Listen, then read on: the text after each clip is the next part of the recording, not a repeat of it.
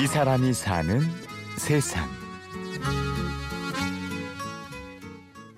가방 만드는 사람들은 하루도 이 망치질을 안 하면 입안에 가시가 돋친다는 말이 있어요.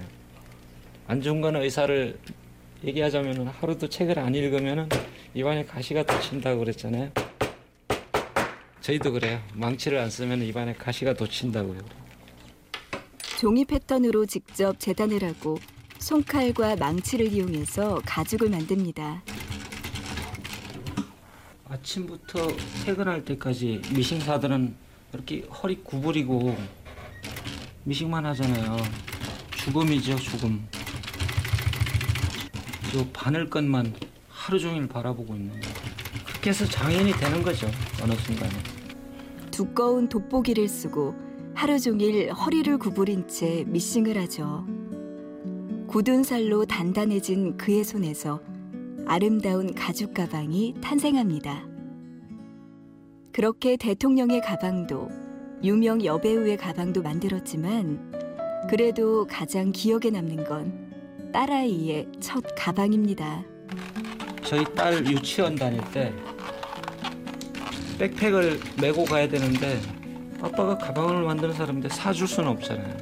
그래서 제일 처음에 딸 백팩을 만들어 주는 게 제일 처음이에요.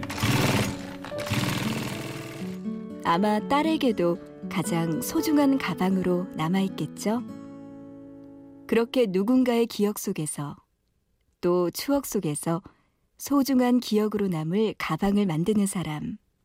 오늘은 42년째 가죽 가방을 만들어 온 가죽장인 김종은 씨의 작업실을 찾아가 봤습니다. 배고픈 시절이었기 때문에 어, 서울로 상경해서 밥만 배불리 먹, 먹고 용돈 정도 어, 있으면 되는 그런 때였기 때문에 특별한 거는 없었죠. 어떤 별다른 생각은.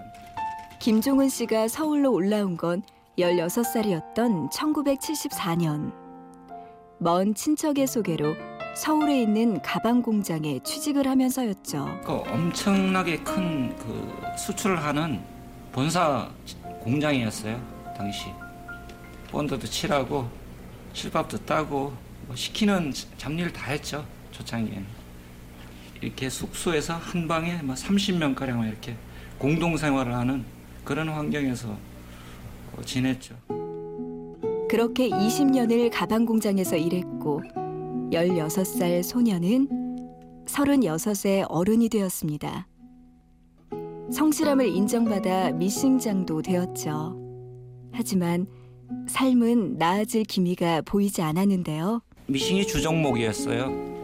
제일 이제 잘하는 사람이죠. 오야라고 그러면 일본 말인데 이걸.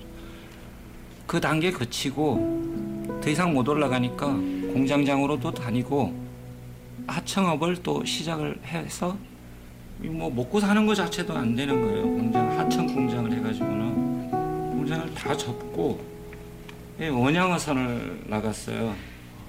한 1년간 결국 생계를 위해 원양어선을 타기도 하고 가족을 한국에 남겨둔 채 장인의 기술을 인정한 일본에서 일하기도 했습니다.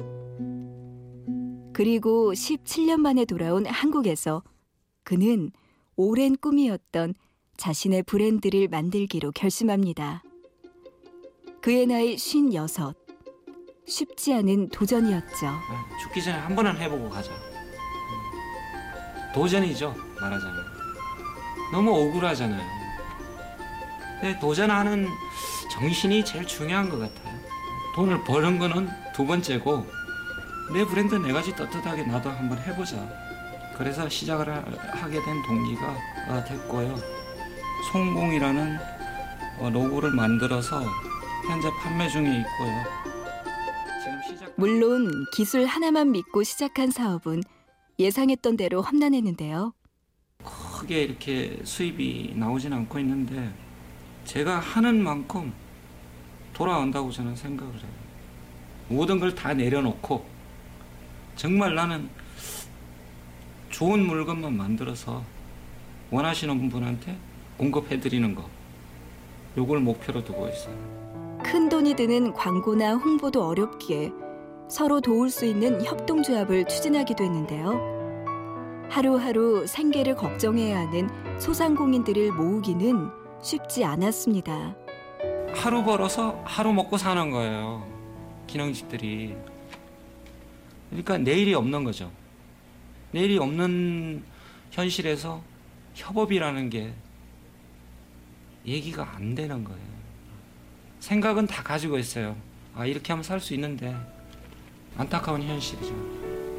몇십 년씩 이렇게 어, 한 길을 걸어온 분들인데 몇십 년 동안 한 길을 걸어왔지만 전세방 하나 구하기 힘든 장인들 그리고 기술이 우대받지 못하기에 더 이상 기술을 배우려고 하지 않는 청년들 현실은 여전히 갑갑하지만 김종은 씨는 장인 정신으로 자신의 브랜드를 지켜가려 합니다.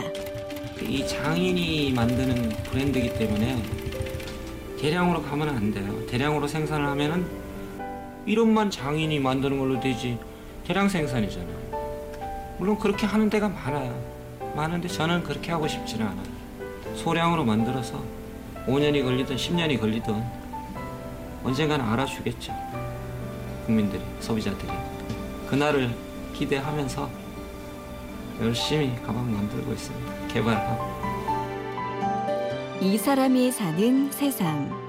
오늘은 40년 넘게 한 길을 걸어온 가죽장인 김종은 씨를 만나봤습니다. 지금까지 취재 구성의 손한서, 내레이션의 구은영이었습니다. 고맙습니다.